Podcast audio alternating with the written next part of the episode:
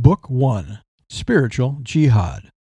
Not many sounds in life, and I include all urban and rural sounds, exceed in interest a knock at the door. Charles Lamb. Chapter 1 Eid Mubarak, I said, passing a man scurrying down the street. Eid Mubarak, he replied, gasping for breath. I began my walk this morning expecting the usual bustle of business as the souk came alive. I'd forgotten it was the end of Ramadan, and the faithful had made their way to the mosques for their morning prayers.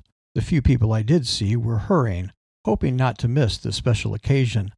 The holiday made my trek easier, and except for a few cats and Indonesian laborers, the streets were abandoned. Weaving in and out of the alleyways, I had walked for about an hour when the doors of the mosques opened and a flood of worshippers filled the streets. No matter which way I turned, I felt like a fish swimming against the current. It was disconcerting as this wave of humanity came toward me. Part of my discomfort stemmed from my shorts, t shirts, and pale white skin. However, aside from a few stares, I was left to myself. I decided to walk on the narrow sidewalks to avoid the masses. It was then that I observed, for me, an unusual sight. A small station wagon moving through the crowd came to a stop in the middle of the street, in front of a large mosque. I ducked under the shadow of an awning and watched. The driver opened his door and stepped around the car, greeting four other men with the traditional kisses on both cheeks. Their attire was distinctly different and made them stand out among the throng. Each wore a long, pressed white robe with a gray vest. They sported beards and wore turbans on their heads. Colored by stereotypical images of Western media, my perceptions and suspicions gave life well to my paranoia. These men looked like Taliban. That alone made my heart race with anxious anticipation and a tinge of fear. However, curiosity is powerful, and as they squeezed into the car and slowly made their way through the crowd, I followed. I was not looking to thwart some insidious terror plot, but wanted to know what these men could be about. As they wound their way through the crowd, they waved and shook hands with people who passed. Apparently, they were well known. No one in this community dared cross them, I surmised, for fear of reprisal. Yet trepidation was not what I saw.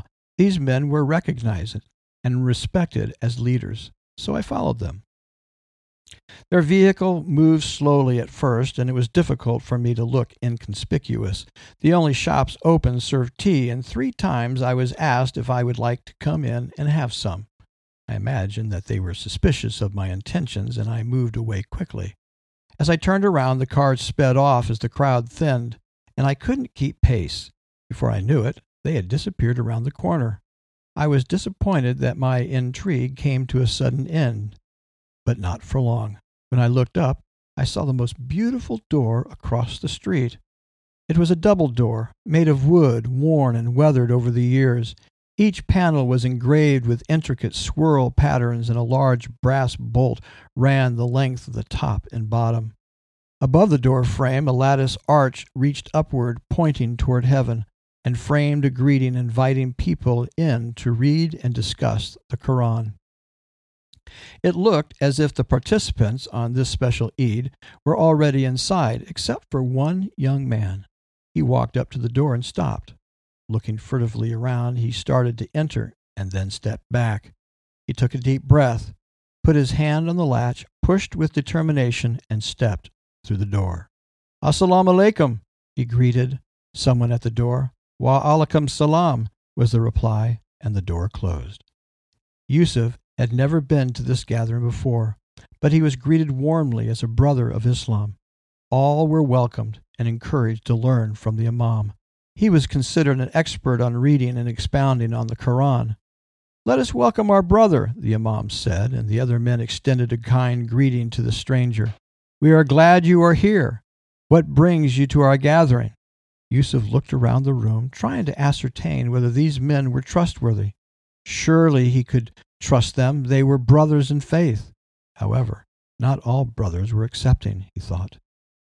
My name is Yusuf, and I have doubts.